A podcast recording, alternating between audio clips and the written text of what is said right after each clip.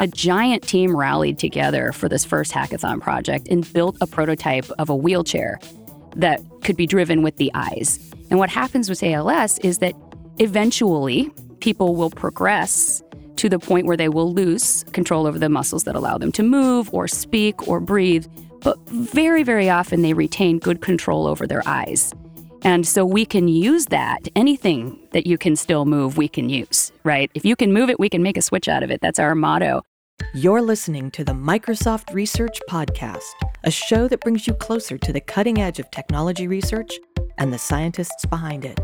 I'm your host, Gretchen Huizinga.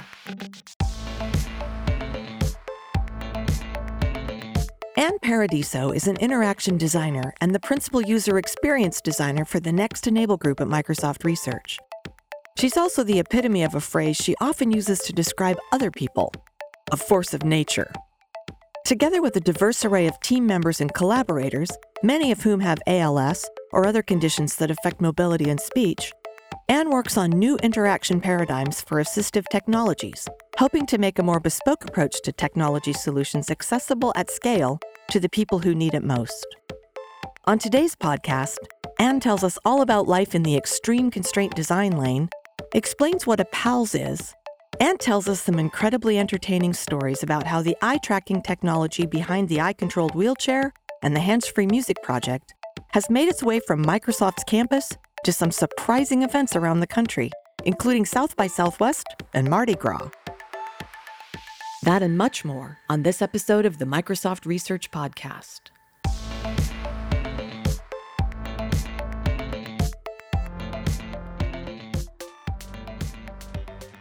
Anne Paradiso, welcome to the podcast. Thank you for having me.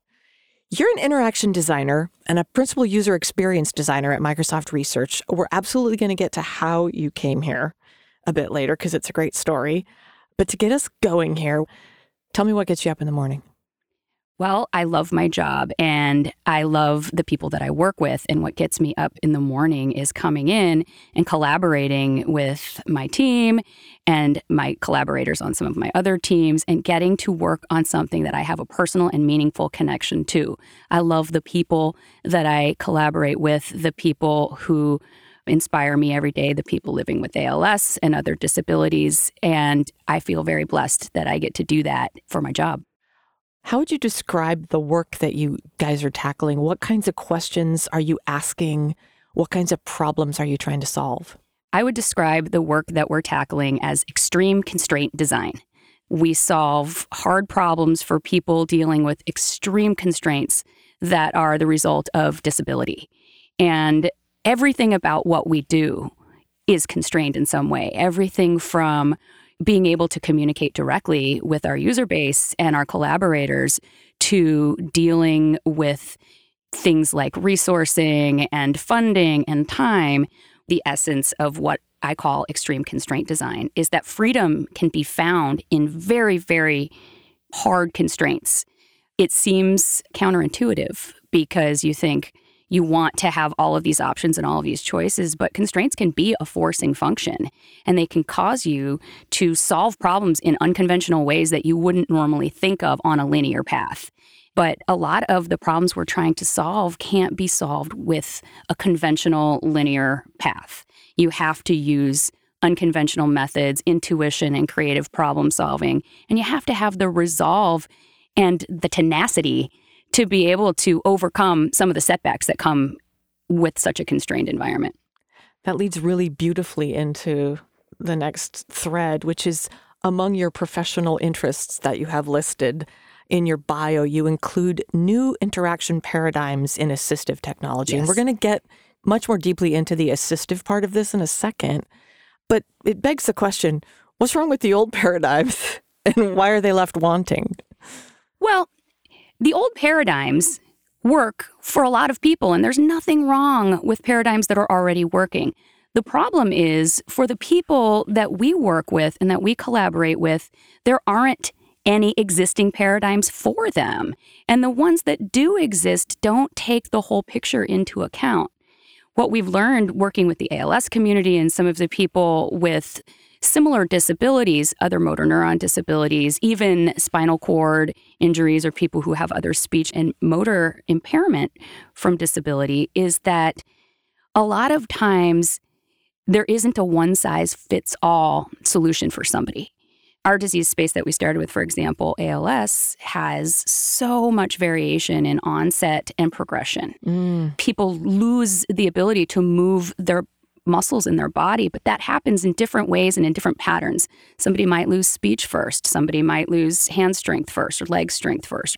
So it's very hard to come up with a sort of one size fits all path for them. And also, I think technology is continuing to evolve. For example, we've had eye tracking technology around for decades, right. but it hasn't been available at scale and in a way that we can prototype and experiment on. Now you can get an eye tracker for a couple of hundred bucks. You can plug it into a Surface device, use Windows Eye Control, which is something amazing that has come out of our team. Yeah. Um, that was led by Harish Kulkarni, one of my beloved colleagues. And we can do things now that would have been very, very expensive and purely academic, maybe even five years ago, 10 years ago. So, what we really want to focus on is helping people in the now to two year time frame. Interesting. So, part of it is that. Part of it is that stuff just hasn't been invented yet. Or if it has been invented, it might have been invented by a graduate student in a very small way just to show a proof of concept, but it isn't something that could actually be used mm-hmm. by somebody who needs it or supported or sustained. And so we have to get creative. I know that ALS or amyotrophic lateral sclerosis has been a motivating driver for some of the projects you're working on. And people with this disease are literally, as you say, locked in their bodies, and normal interfaces don't work for them. So you've disrupted these interfaces and come up with some remarkable new technologies. And one of them is a project you worked on with Team Gleason. I don't assume that our listeners will know what that project is, but tell us about this project that you've done with Team Gleason. Well, the way that we first got connected with the ALS community was through Steve Gleason. Steve Gleason is it's an understatement to say that Steve Gleason is a force of nature. he was a professional football player for the New Orleans Saints. Yeah. He's a massive celebrity in New Orleans. Yeah. And he's been living with ALS since he was in his 30s. Steve had a professional relationship with Microsoft. And when we had our first hackathon, he wrote a letter and he stated what he wanted Microsoft to work on in terms of his technology. He's saying, you know, hey, I'm using your technology and here's some opportunities for improvement. And he had great vision around this. I want to be able to move my wheelchair independently. I want to be able to argue with my wife. Some of the rumors have it he wants to be able to win arguments with his wife, which is an LOL because she's also a force of nature. But he wanted to be able to meaningfully interact with his wife, and he wanted to play with his son and raise his son. He wanted to be a father and a husband and a community member. He wanted the things that everybody wants. And a giant team rallied together for this first hackathon project and built a prototype of a wheelchair that could be driven with the eyes. And what happens with ALS is that eventually people will progress to the point where they will lose control over the muscles that allow them to move or speak or breathe. But very, very often they retain good control over their eyes. And so we can use that. Anything that you can still move, we can use, right? If you can move it, we can make a switch out of it. That's our motto. so, anyway, this team got together. They won the hackathon and they were able to, as a result of that, sit down with Satya. I think they got an hour with him to talk about where they could potentially take it. And around that time, Next was forming the organization that I work in, and a guy called Jay Beavers went to Peter Lee, who is the corporate vice president and leader of Next, and he said, I want to take this project and make it for real. Because at the time, Steve hadn't been able to drive it. It was a proof of concept. It wasn't made for real. And he said, I want to make this for real. And Peter funded the team. And so we set about taking that early prototype and making it real for Steve. In fact, Jay and I went down there and took the very first wheelchair components to him. And I was out in the yard playing with Steve's son, and Jay was collaborating with Steve, and they were working on it and working on it. We didn't know if it was going to work. We didn't know if it was going to work. And Jay says, Come in here. And I come in, and Steve's got this big grin on his face, and he's driving. He's driving himself around. And it was just this great moment. so over time, Jay and the team and I worked with Steve, and Steve tested the wheelchair, you know, used it, beta tested it, and we continued to refine it to the point where he can use it successfully. In fact, I was just at Mardi Gras and I was fortunate enough to be in the Team Gleason crew. And Steve, I drove almost the entire parade route by himself. And, mm. you know, watching that in action and watching him using our technology was a career highlight for me. You know, the other thing that we worked with Team Gleason on was working out some of our communication based technology. The very first thing that I noticed when we went down to visit Steve was we're sitting across from him, as you would, like as you mm. and I mm. are, and he's using his eyes to type out his words, and there's a pause. And it continues and it continues, and we don't know what's going on. And, you know, we kind of get up and look around or call for a caregiver, and oh, you know, he needs to recalibrate or he needs assistance, and we have no way of knowing that.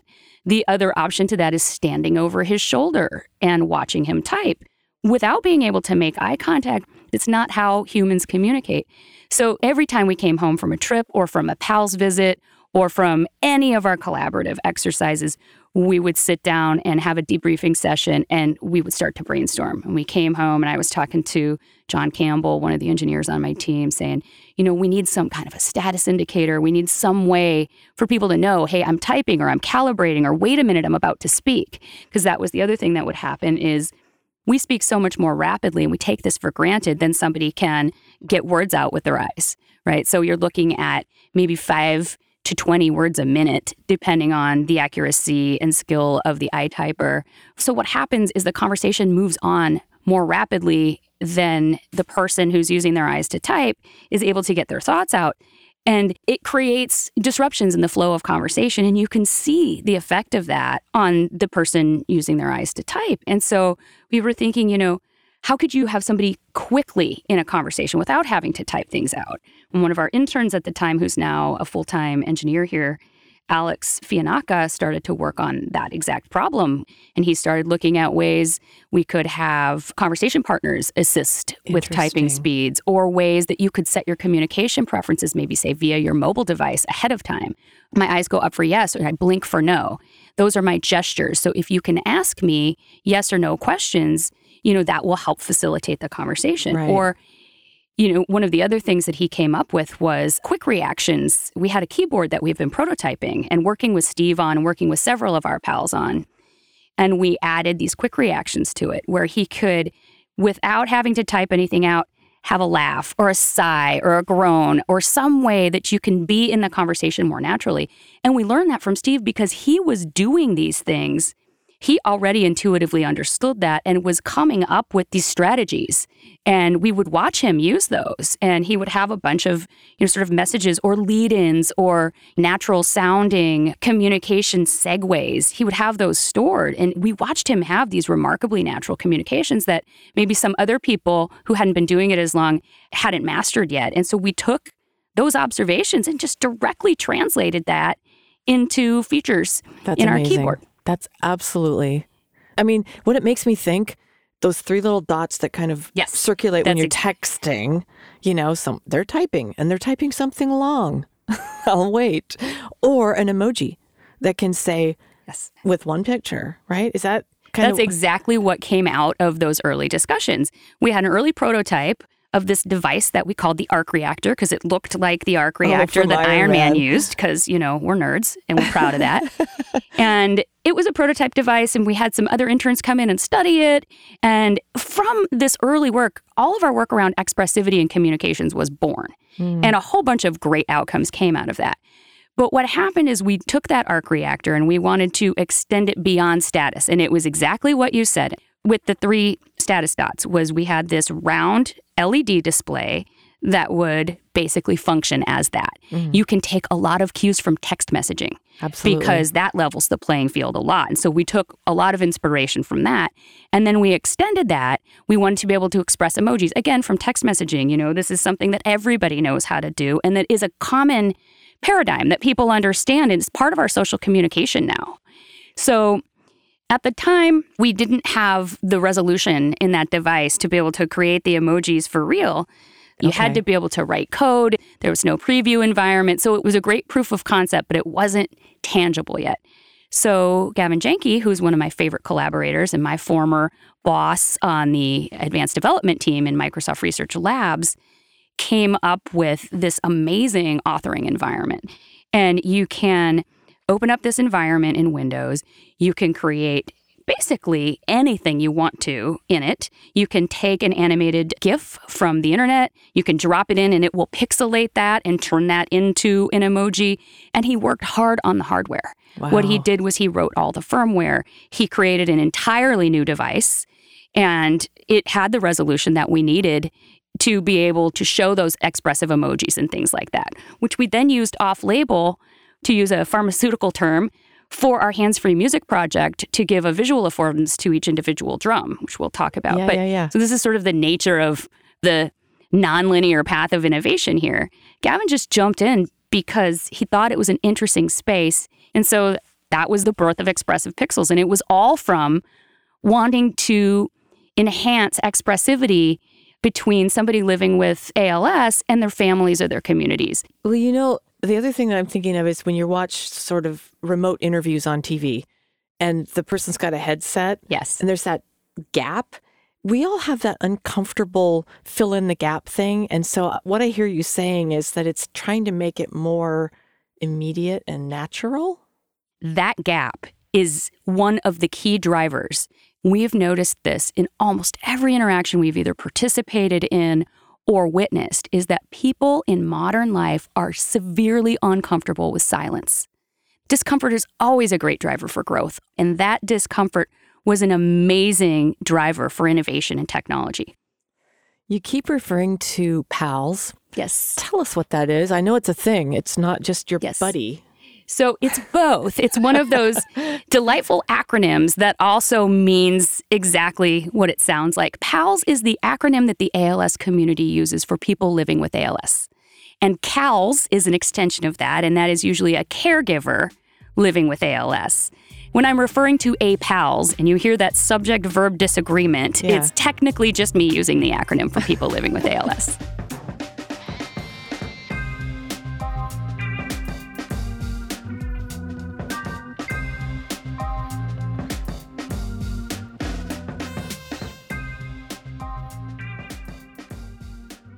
At heart, humans are not just survival machines. We're expressive, creative beings for whom literature, art, and music fill our souls.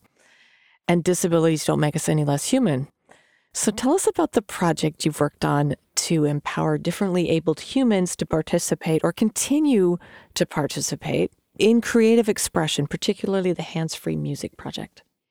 The Hands Free Music Project is very near and dear to my heart for exactly the reason you stated for me personally, music has been such an important influence in my life. And so, what happened is early on in the process, several people had been sitting in a room having a conversation, people, experts from all over Microsoft. It wasn't just Microsoft research, but having a conversation about how to design this keyboard. And I remember asking, has anyone here actually spent time with people living with ALS using a keyboard or not? And one woman who had been a speech language pathologist had. I don't think anybody else in the room had. So we had a bunch of really smart people trying to solve a problem that they did not understand. And so the first thing that you do as a user experience designer is you have to go and understand your user base so that you fully understand the challenges and how to solve certain problems. We had had a meeting early on and there was a guy called Mike Elliott, who is chief neurologist at Swedish Hospital. At the time, he was running the ALS clinic at Virginia Mason. And a woman, another force of nature called Annie Eichmeyer, and she was the care service director of the ALS Evergreen chapter, which is the local wing of the ALS Association, which is a national organization. And the local chapter's sole purpose is to support the ALS community. They had heard about the hackathon and had come in and asked, How can we be involved? And I said, you know, we really need to find some local pals that would be interested in spending some time with us. Do you have any way that we could start to meet people? And they were all over it. Dr. Elliott said, please come to clinical rounds. And we will find some people that might be willing to let you sit in on their doctor's appointments. And sure enough, they found us a couple of people. And so we got to know them and found out a lot about them personally, how they use technology, where they're struggling, you know, what do they love doing. And a lot of people had a strong relationship with music. One guy, he was in band and he was pretty progressed at that time. Another guy was a music teacher. I met two or three drummers. I could feel how important that music was to people and that other forms of expression. Some people enjoyed painting, some people were writers, but they really lit up when they were talking about things that came out of that creative well in right, them. Right. And so I couldn't stop thinking about that. And I came back and started talking to the team. And this is one of the many things I love about the Enable team. People are coming up quickly with ideas and how do we solve this? And we started kicking ideas around. And some people were saying, you know, no, we just can't do this. The timing problem is too hard. And I'm thinking, well, what's the alternative? You don't have access to creative expression? No, that can't be possible. So we started to talk to different people, and a lot of people were actually interested in the space.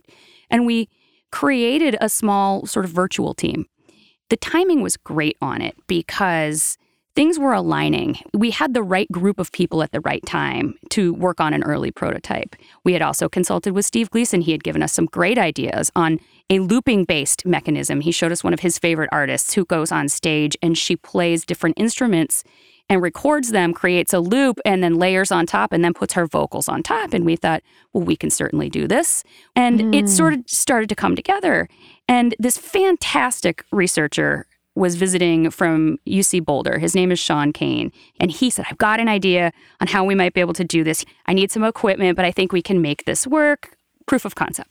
How we could enable somebody to play the drums or percussion with their eyes.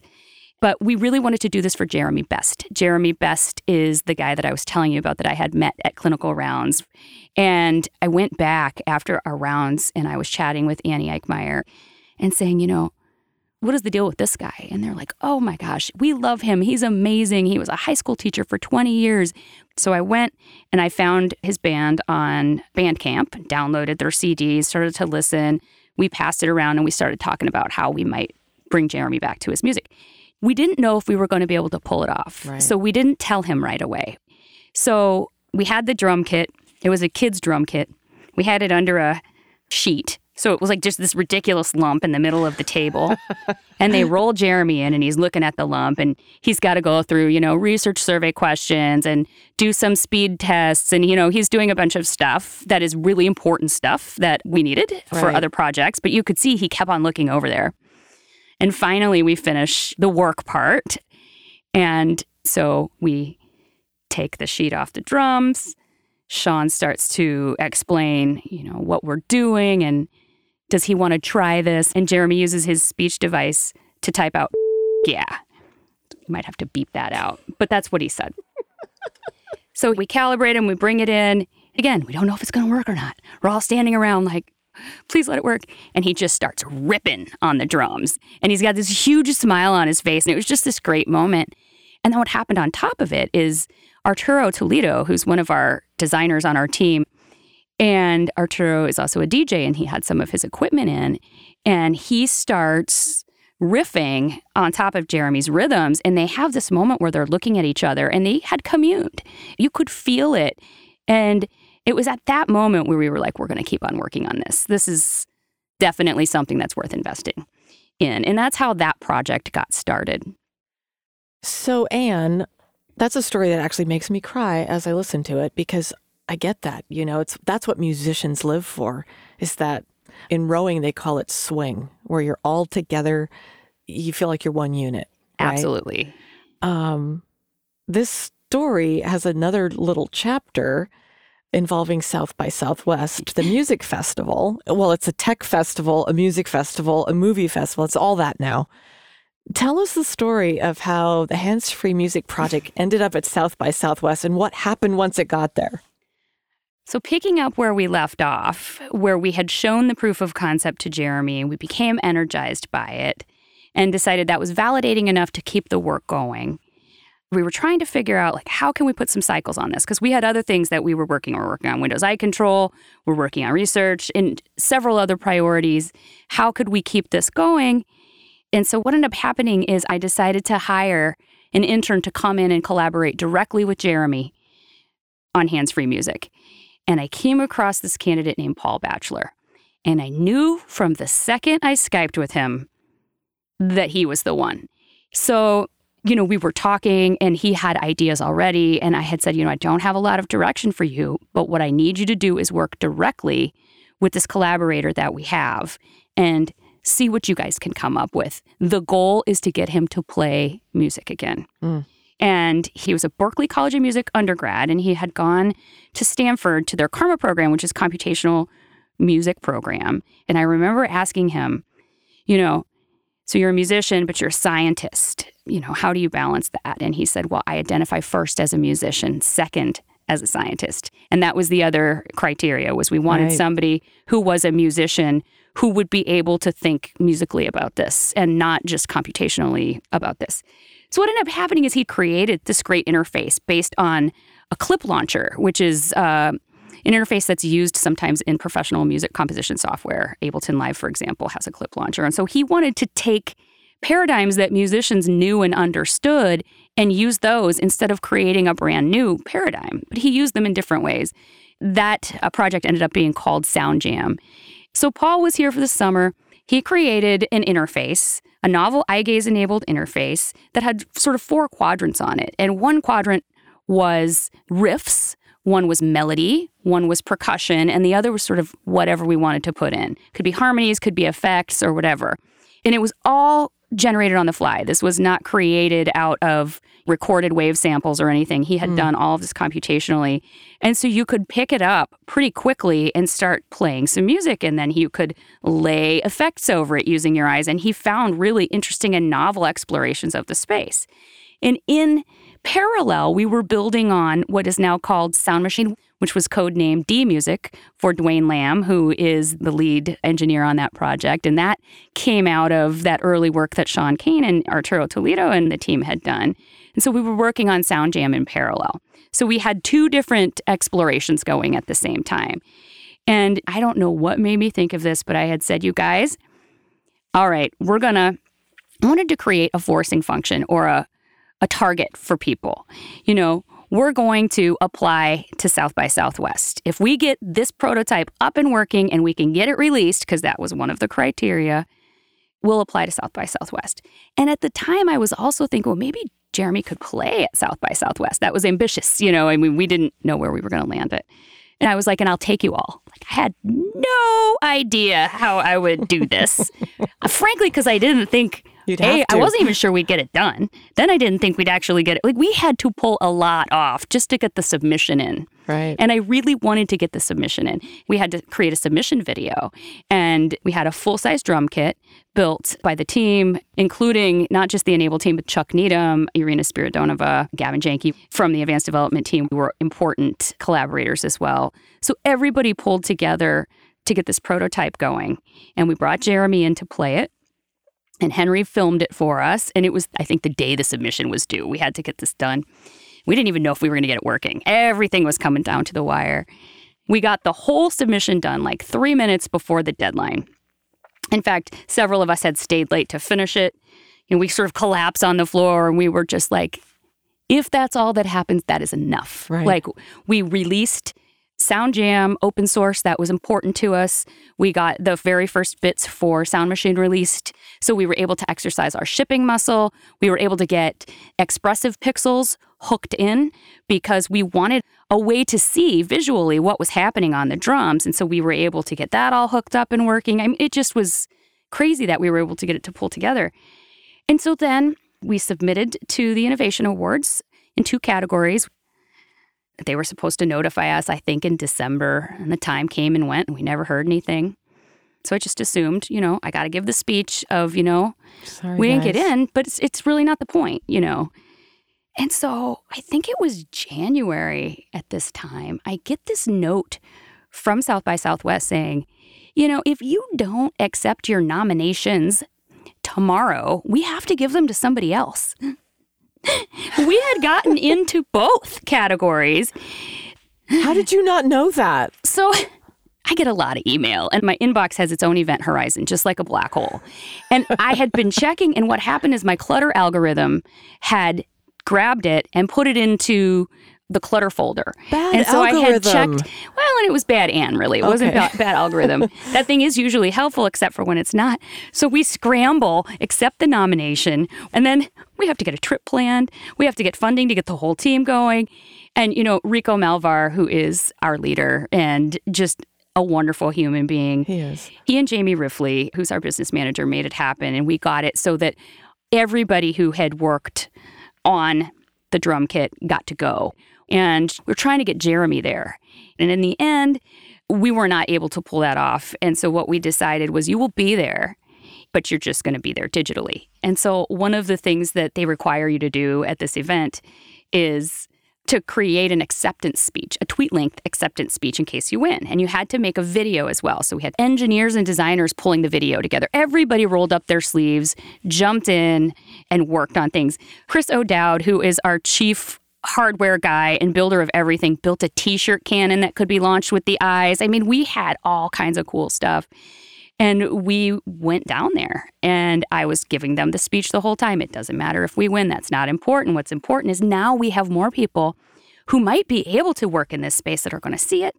So we go to South by Southwest. And so then, you know, we win. We win the thing. And we can't even believe it. We win in the music and audio innovation category. And we really didn't think we would. We had no idea. And so we have Jeremy on FaceTime. He's got a speech prepared. We have Shaun Kane, who was, I talked about earlier, on my phone. And we all go up on the stage. And it's supposed to be this tweet length acceptance speech. And we put Jeremy up, and so they can see him. He starts out by saying, Hi, I'm Jeremy Best coming at you from my living room in Seattle with a female synthetic voice. He's already got just his expression and his opening, he's already got everyone, right? Right. And then he says, This is so much better than public speaking. I'm not even wearing pants. Everybody cracks up. Then he goes on to deliver this gorgeous speech, which was not tweet length. And the guy who had handed out the awards was crying. People in the audience are crying. We realize as we're on stage that although everyone can see Jeremy, we hadn't reversed his camera. So he's basically looking at the top of oh, Chuck's no. head. Same with Shaun. so they corral us. We finished the speech. Everybody else who went overtime got the music and got kicked off the stage except for Jeremy. And so we were able to experience that with him. And at the time, we didn't want to overrepresent what we had. You know, I think they wanted to tell this story like, oh, he's playing music again because of this. And, and that wasn't true. We wanted to stay focused so that we could get there. But it, technology, like this sort of stuff takes time. Yeah. It takes way longer than you think. So we focused the next year. We just kept on going to Jeremy's and we kept on working on it.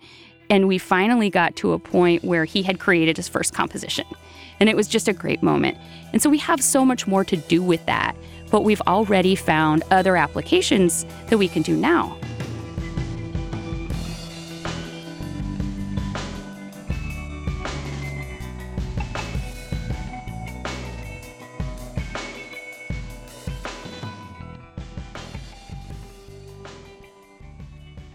And it's about this time in the podcast where I ask researchers the famous what keeps you up at night question. And I do it because I want to know how researchers are facing and addressing the idea of consequences, intended and otherwise, that come with all these new technologies. So, given the scope of what you're doing and the world that you're doing it in with the Enable team, is there anything that keeps you up at night? Absolutely. What keeps me up at night is knowing we don't yet have a cure for ALS. I've seen the suffering that ALS causes and the impact it has on families, and it is profoundly unfair.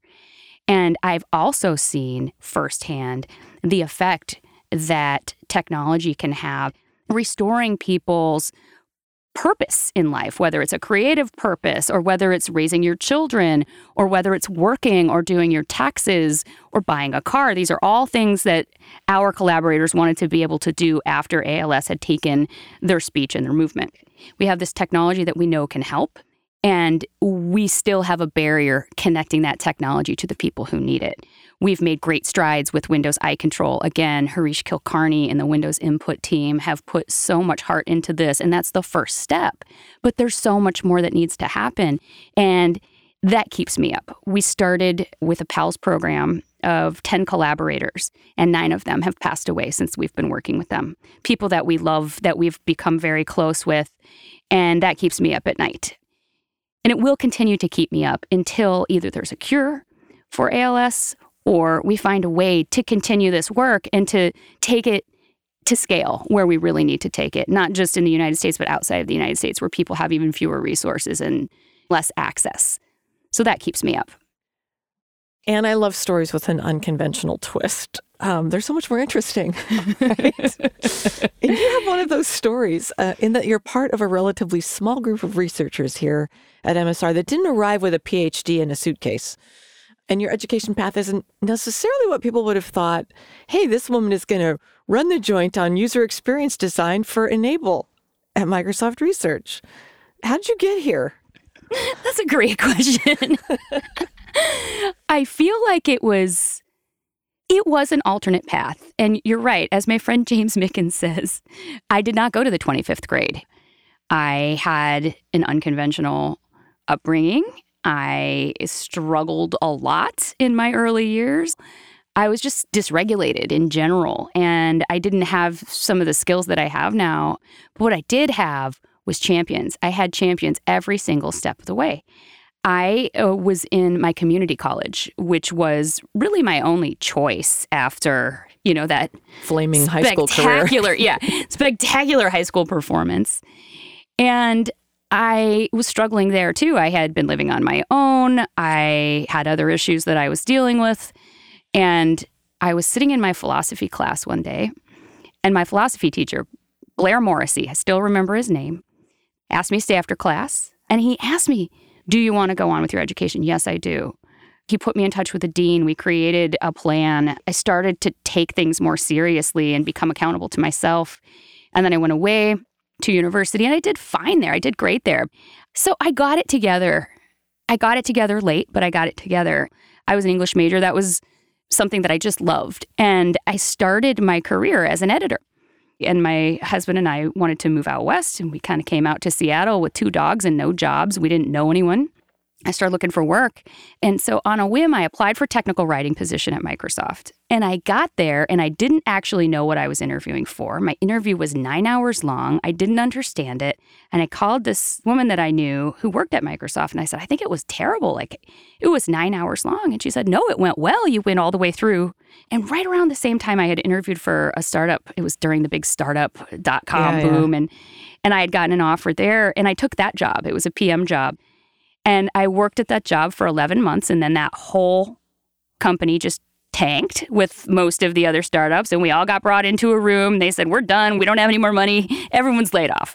We all go to the bar. And I called the Microsoft recruiter a couple days later, and she said, You know, why don't you come back in and just meet the new director? You don't have to go through a new loop or anything. Just come meet this group.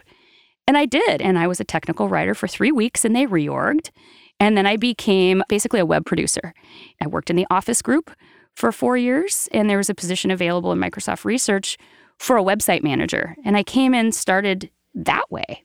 And we built a new web platform, and, you know, that was fun and interesting work. I built up a team, I started managing designers.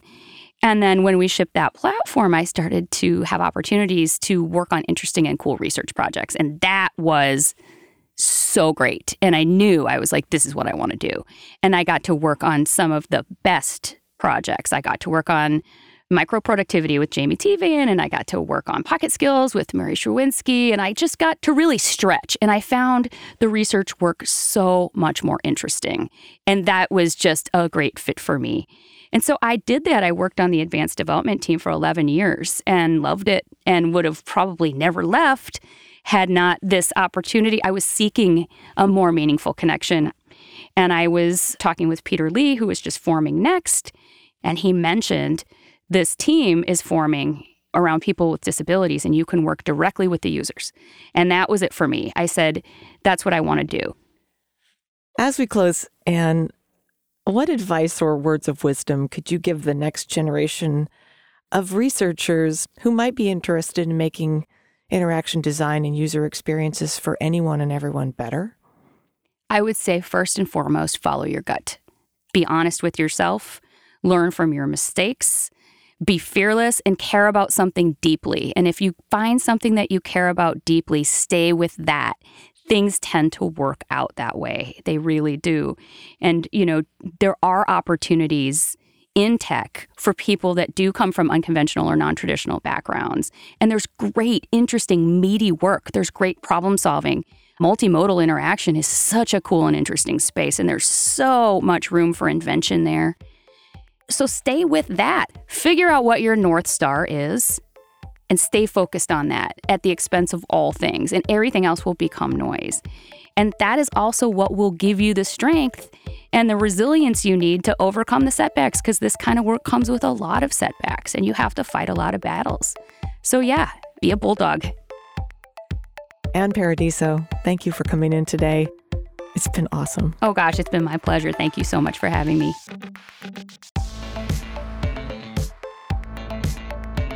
To learn more about Anne Paradiso and how researchers are bringing innovative interaction design to people with disabilities, visit microsoft.com/research.